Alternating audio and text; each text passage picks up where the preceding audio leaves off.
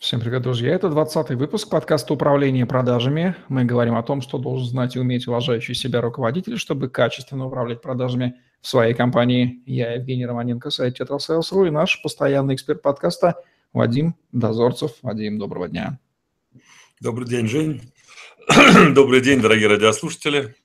Вадим Дозорцев, ведущий эксперт по управлению продажами в России, консультант, управляющий партнер консалтинговой компании Бернер Стаффорд, более 20 лет в продажах в консалтинге с 2000 года, автор методологии Sales Drive Management, книга публикаций, создатель блога salesdrive.guru, спикер на отраслевых конференциях, ведущий радио Mediametrics.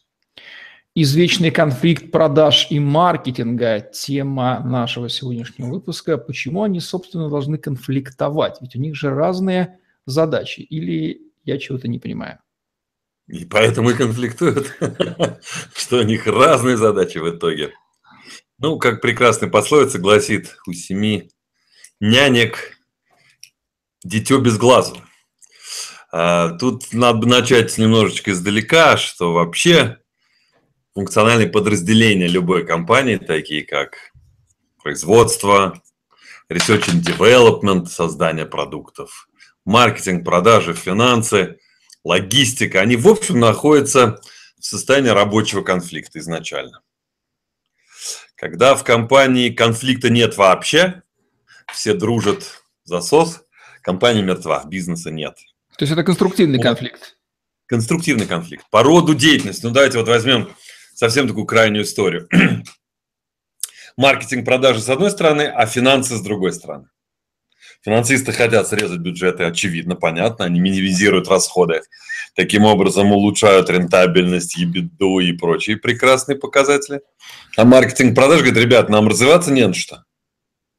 Мы не можем рекламной кампании запустить, мы не можем какую-то упаковку продукта сделать, мы не можем обеспечить процесс продаж, мы не можем дать отсрочку. Уже изначально заложен конфликт. Другой вопрос, что если эти конфликты становятся неуправляемыми. Если эти конфликты становятся очень жесткими, то тогда другая крайность, компании тоже очень плохо. Компанию раздирают эти конфликты. И вот казалось бы, что маркетинг продажи, в общем, в одной лодке, гипотетически. Но как это обычно бывает, когда начинаешь разбираться на практике, я думаю, многие наши слушатели узнают свою ситуацию, продажи и маркетинг тоже конфликтуют. Конечно, они, с одной стороны, баррикад, они за то, чтобы обеспечивать доходы. Но внутри вот этой деятельности обеспечения доходов, между ними есть, на мой взгляд, некое э, противостояние, некий конфликт, связанный, ну, по большому счету, за доминацию. А кто главный в этом прекрасном процессе? Ну, согласитесь, да, в любой компании, когда планы продаж выполняются, то Маркетинг любит сказать, что нет, это мы, ребята, это мы так замечательно продвинули. И продажи любят потянуть одеялко на себя, мы так здорово продавали. А вот когда план не выполняется, вот тут и начинается поиск виноватого. И в этой ситуации никто на себя ответственность брать не хочет. Все закивают друг на друга. И получается, что, тем не менее, вот этот конфликт маркетинга и продаж, он очень яркий, он очень на поверхности. Ну, я такой расскажу любопытный кейс был в нашей практике, очень забавный. Нам, консультантам, был со стороны забавный, самой компании был не до смеха. Представительство крупной немецкой, то есть не российская компания, немецкая компания, очень известная, на слуху, многие ее знают, производят э, определенную нишу продуктов питания. В любом магазине есть ее продукция, это немецкая компания. Так вот, на рабочих встречах по нашему проекту и взаимодействию, директор по маркетингу и директор по продажам, они даже не здоровались. Мало того, что они не здоровались, сидя друг против друга за круглым столом, где собиралась рабочая группа, они напрямую между собой не общались. Они говорили, просили своих коллег, передай, пожалуйста, директору по продажам, что я, у меня такая-то точка зрения. На что директор по продажам просил своих коллег, сидящим за этим столом, а, передайте, пожалуйста, директору по маркетингу, что я категорически не согласен с его точкой зрения. Слава богу, люди были вежливы, но вот реально они даже не здоровались. То есть этот конфликт, когда он становится неуправляемым, когда этот конфликт выходит из всех рамок, к сожалению, это ужасно. А, как, собственно говоря, решать этот конфликт и как выходить из этой тяжелой ситуации. И вот тут я бы хотел сказать, что вот на наших глазах вот в последние, может быть, несколько лет некая такая любопытная история.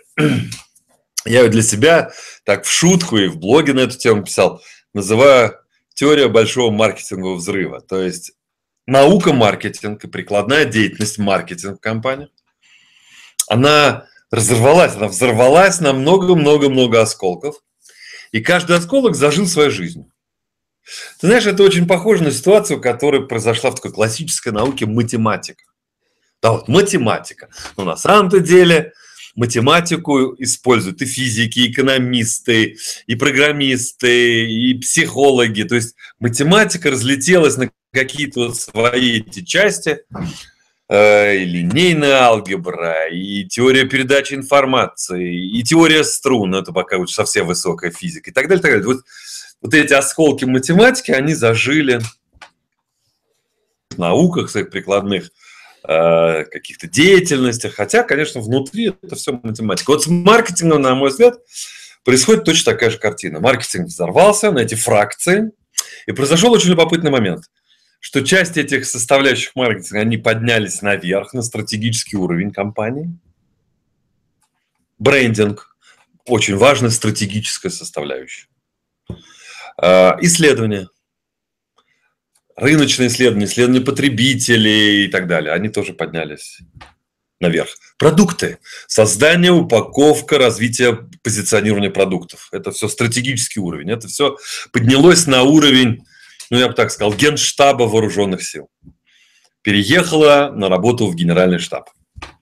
А часть функций, которые всем очень близки, которые очень вот прям на кончиках пальцев всем знакомы и понятны, они опустились на тактический уровень. Лидогенерация. Основа основ любого бизнеса сегодня. От мала до велика. Ребята, генерация потенциальных клиентов. Мы в наших подкастах очень много об этом говорили. Даже термин изобрели. Лид-генерация. Майнинг. Да-да-да, ну, много всяких терминов. Там внутри лидогенерации свои вот эти как бы дверцы, коридорчики, SMM, наружная реклама, медиа, э, контент-маркетинг, чего там только нет. Вот там все.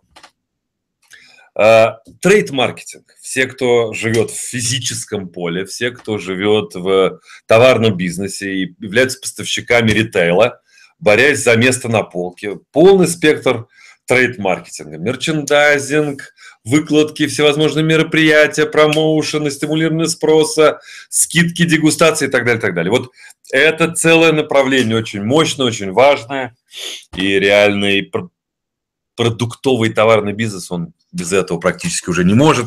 И не только, скажем, там в FMCG, когда уже продаются какие-то IT-продукты, упакованные в магазинах и так далее, и так далее. Везде все это становится очень важным. Ивент-маркетинг.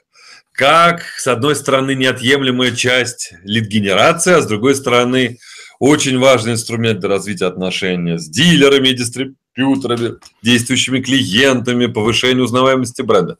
Ивент-маркетинг и так далее. Вот эти фракции тактические, они опустились сюда, они опустились в поле. И получается, моя точка зрения следующая, что если лид-генерация наконец-то спустилась на уровень продаж, то есть теперь это функция реально обслуживающая нужды продаж. Продажи говорят, ребят, дайте нам нужное количество лидов в нужное время, нужного профиля по правильной цене. И мы обеспечиваем определенную конверсию в продаж. И вот теперь, на мой взгляд, когда это опускание на тактический уровень произошло, то, на мой взгляд, есть уже механизмы, как, как управлять этим разумным взаимодействием, разумным конфликтом между лид-генерацией, ну, я уже буду больше всего говорить про лид-генерацию, и продажами.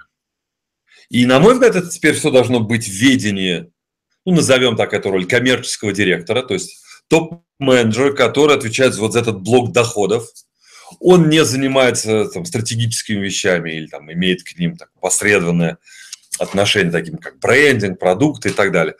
Он, коммерческий директор, это роль, он может и должен реализовать теперь все эти стратегические наработки в полях, на рынке, на рынках, для того, чтобы теперь монетизировать все эти наработки. И вот и лид-генерация, и трейд-маркетинг, и селс-процессы, и клиентский сервис, и э, ивент-маркетинг. Это все должно быть в его видении, в видении этой роли. Большие, глобальные, то у каждого подразделения появляется какой-то свой руководитель, но они все находятся в некой единой логике. Они имеют, в конце концов, не одну цель. Вот здесь надо понимать, цель у них высокая, конечно, она, обеспечение уровня доходов, рентабельности и так далее.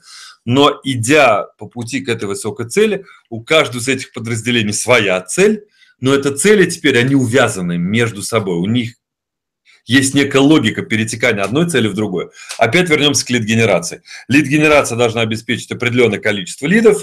Эти лиды должны подхватиться с подразделениями, провести квалификацию лидов, сравнить эти лиды по профилю теле-лиды нам дает, да, вот этот тактический операционный маркетинг, и дальше запустить конверсию. И таким образом между этими подразделениями появляются количественные KPI, которые можно описать в количественном показателем, финансовым показателем, с временными характеристиками. Все. Как только вот эти процессные взаимодействия получают количественные KPI, тем можно управлять. Эти конфликты можно переводить на язык цифр.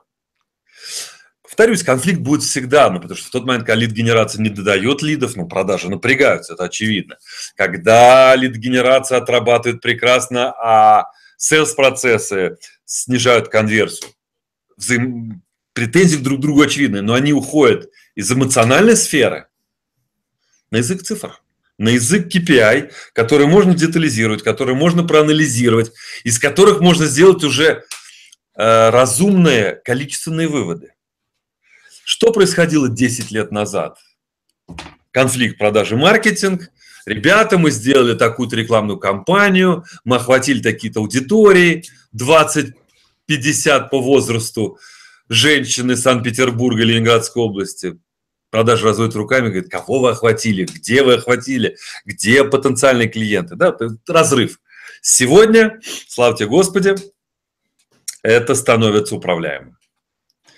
И получается, что тут я повторю некую да, красную такую, красную нитью, проходящую основную мысль нашего подкаста управления продажами, что роль руководителей, она не просто возрастает, она, как и должно быть, становится мега ключевой. Вот э, выстраивание этих связок процессных, выстраивание сквозных KPI, понимание причин, когда KPI выполняются или не выполняются, набор управленческих решений, чтобы очень оперативно реагировать на такого рода отклонения, причем как в плохую сторону, так и в хорошую сторону. И вот вся вот эта тактическая цепочка начинает связываться между собой. И по большому счету об этом мечтали производители CRM-систем. 20 лет назад, когда создавали CRM-системы, мы говорили об этом в подкасте про CRM, там, собственно, изначально было заложено три блока, три модуля. Маркетинг, операционный маркетинг, где можно было планировать и контролировать рекламные кампании, мероприятия и так далее, так далее. Sales э, раздел и клиентский сервис. Вот это очень важный элемент. Я сейчас уделю еще несколько минут особое внимание клиентскому сервису, как такому регулятору процесса взаимодействия в бизнес-процессе работы с клиентами. Итак, повторюсь, да, что логика встраивания этих процессов в единую цепочку, появилась возможность цифровых KPI, появилась возможность измерения и оперативного принятия решений руководителями всех уровней для того, чтобы приводить эти KPI к выполнению. Как только выполнение, все, вот этот э, конфликт, он становится уже не конфликтом, он становится разумным взаимодействием. Вот в этом, на, на мой взгляд, смысл того, как сегодня, в наше время, ну, я думаю, что и в будущем, э, будет управляться конфликт взаимодействия маркетинга и продаж. И как-то очень верю, что во многих этих взаимодействиях в компаниях наступит такая зона разумного взаимодействия, разумного компромисса. Вот не эмоционального конфликта, а именно взаимодействия. Да, будут сбои, да, будут какие-то невыполнения, но вот за счет этой петли обратной связи всегда можно отстроить, подстроить, улучшить и так далее, так далее. Два слова хочу сказать, очень важную роль клиентского сервиса. С одной стороны, основная работа клиентского сервиса – это обеспечение взаимодействия с действующими клиентами, которые купили наш продукт, заключили сделку, и в моменте получения этого продукта в моментах, во время получения этого продукта. Именно клиентский сервис обеспечивает взаимодействие, решаются всевозможные информационные проблемы, психологическая поддержка, рекламация, исправление и так далее, так далее. Это основа работы клиентского сервиса. Э, в некоторых бизнесах это взаимодействие может растягиваться достаточно на долгий период, гарантийных сроков, постгарантийного обслуживания и так далее, так далее, так далее. Но есть очень одна важная роль, которая на самом-то деле клиентского сервиса, которая помогает решать вот это взаимодействие маркетинга и продаж. Очень так начну теоретически, но на самом-то деле очень практически есть у этого смысл. Когда мы говорим успешная работа маркетинга и продаж, это значит, что мы, компания, должны понимать потребности и ожидания наших клиентов, мы должны ориентироваться в их болях и мечтах, которые порождают потребности. Мы должны ориентироваться в клиентском опыте, который порождает ожидания. Как собственный клиентский опыт, так и сторонних людей. Да? Мы читаем всякие отзывы, это чей-то опыт. И на основании этого строим свои ожидания. Так вот, клиентский сервис в этой ситуации, получая реальный фидбэк от э, клиентов, плохой и хороший, Плохой обоснованный, когда вправду мы ошибаемся. Или плохой необоснованный, когда просто клиент не разобрался, не научился. Вместо того, чтобы инструкцию почитать, начинает нам претензии предъявлять. А клиентский сервис собирает информацию о реальном опыте клиентов, которые купили наши продукты. Не вообще где-то там на конференциях обсуждали. Имеют реальный опыт покупки и эксплуатации наших продуктов.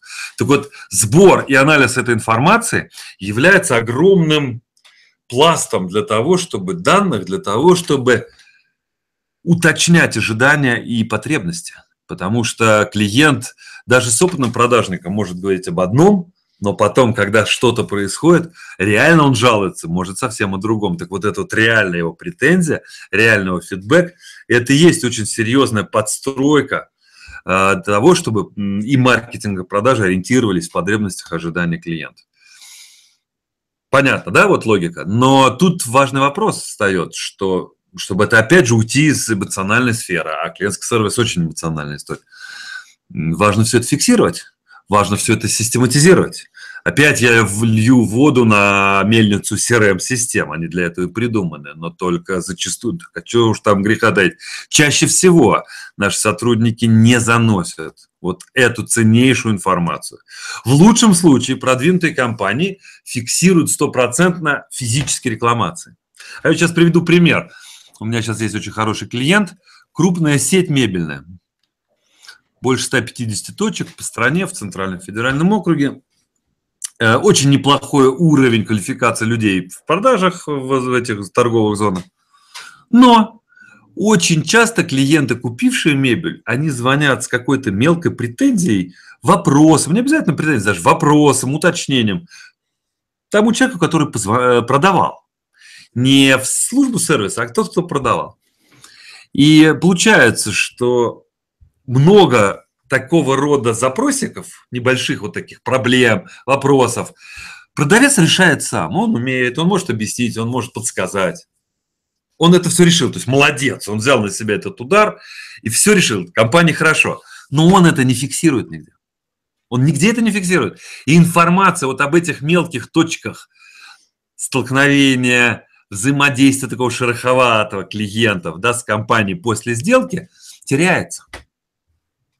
А что оказывается, что зачастую продажники сами порождают плохие ожидания. Они обещают доставку не за три дня, а за два часа. Они обещают, что с этой мебелью, что кошка не раздерет коготками искусственную кожу. Вот натуральную бы она мне раздрала, а искусственную она раздерет и так далее. И вот эта вся, к сожалению, ценнейшая информация, она пропадает. Попадает уже в анализ э, информации о реальных претензиях, реальных рекламациях и так далее, и так далее. Вот к чему я клоню. Да? Получается, что клиентский сервис, он является таким с одной стороны, балансом между продажами и маркетингом, с другой стороны, информация, накопленная на клиентском сервисе, позволяет продажам маркетингу более точно строить свою работу. То есть вот этот вот цикл отработки реальной сделки, он тоже должен очень качественно с инновационной точки зрения отрабатывать. И тогда у компании будет прям тот самый Customer Journey Map со всеми разветвлениями, со всеми шероховатостями, которые можно исправлять, улучшать. Вот как-то так процессный подход говорит о том, как можно выстроить взаимодействие между маркетингом, продажами, ну и добавлю уже клиентским сервисом. А Вроде бы как определенных... Что-что? Что должен делать генеральный менеджер? Что, давай так скажем, что должна делать вертикаль власти? Да, да. От руководителя этих подразделений, кролик, коммерческий директор и генеральный директор. Да, генеральный э, коммерческий директор, как я уже сказал, он выстраивает этот баланс, он берет общие цели компании, детализирует эти цели на KPI этих подразделений, в первую очередь KPI взаимодействия между этими подразделениями, транслирует эти KPI руководителям этих подразделений, а уже групповые KPI уже руководители подразделений делят по своим людям. То есть получается у каждого зоны, у каждого уровня управления своя граница детализации KPI, контроля реализации KPI, контроля процессов и так далее. И над всем этим функция, ну давай так назовем, топ-менеджмента генерального директора. В больших компаниях может быть правление и так далее, и так далее. И вот генеральный директор, он-то, собственно говоря, становится главным стратегом и главным арбитром. То есть он выполняет функцию арбитража, увязывания интересов между вот этой выстроенной логикой доходного, доходной части бизнеса, маркетинг, продаж, клиентский сервис, с расходными, обеспечивающимися подразделениями. Вот тут-то генеральный директор выполняет роль интегратора между интересами маркетинга, продаж, производства, логистики, финансов, безопасности и так далее, и так далее, и так далее. Да, все верно. Получается, топ-менеджмента две функции глобальная. Стратегия, интеграция. Ну, я это уже не беру там мотивацию топ-менеджмента, контроль, это понятно, очевидно. Да, не будем забывать, что продажа – это единственное, что приносит бизнес деньги, а все остальное их расходует. Уточним, маркетинг плюс продажи приносят бизнес деньги, поэтому они работают на доходную часть. И конфликты между ними, конечно же, должны быть конструктивны и показывать на узкие места, которые нужно расшивать для роста, а не оставаться в эмоциональной плоскости, сталкиваться лбами или, как вот в описанной ситуации, не разговаривать между собой. Это вот на самом деле проблема. Это же отсутствие коммуникации. Удалось? Что в этой ситуации? Чем она закончилась, кстати? Еще раз? Двумя этими директорами, которые не разговаривали. Чем она закончилась? Один ушел. Ну, чаще всего в такой ситуации кто-то уходит редко на такого уровня все-таки высокооплачиваемые, профессиональные очень люди. Эм, ну, обычно. Кто-то из них не выдерживает, говорит, ну, я найду себе работу. Вот что бывает, когда эмоциональные конфликты не переходят в плоскость конструктива. Да-да-да, вот когда вот эта зона... Это, знаешь, как в семье. То есть, когда эмоциональный фон зашкаливает, ну, все, уже никто никаких аргументов не слышит. Летают тарелки, чашки, в общем, пожелаем нашим слушателям, чтобы конфликты из эмоциональной плоскости, если они есть, переходили в конструктивную и благополучно. Конструктивное поле обсуждения KPI. И тогда всегда есть э, зоны, где можно приходить к компромиссам. Разумным, подкручивать э, и маркетинговые активности, и селс-процессы. Все же, по большому счету, вот в подразделениях, обеспечивающих доход, никто не враг доходам, никто не враг росту. Понятно, что не хочется на себя брать полную ответственность. Хочется четко понимать, что в моих силах, э, как мои полномочия коррелируют с моими ресурсами, с моими возможностями принимать решения и так далее. И тогда люди ну, гораздо более спокойно, конструктивно себя ведут. Ну что, Вадим, даем надежду нашим слушателям. Спасибо. Будем завершать наш сегодняшний выпуск подкаста «Управление продажами», где мы говорим о том, что должен знать и уметь уважающий себя руководитель, чтобы качественно управлять продажами в своей компании. Вадим Дозорцев Евгений Романенко были с вами лайк, комментарий, Тетрасселс.ру, YouTube, подстер, хэштеги Вадим Дозорцев и Тетрасселс вам помощь. На сегодня всем отличного дня. Оставайтесь с нами. Всем пока-пока. Всем пока.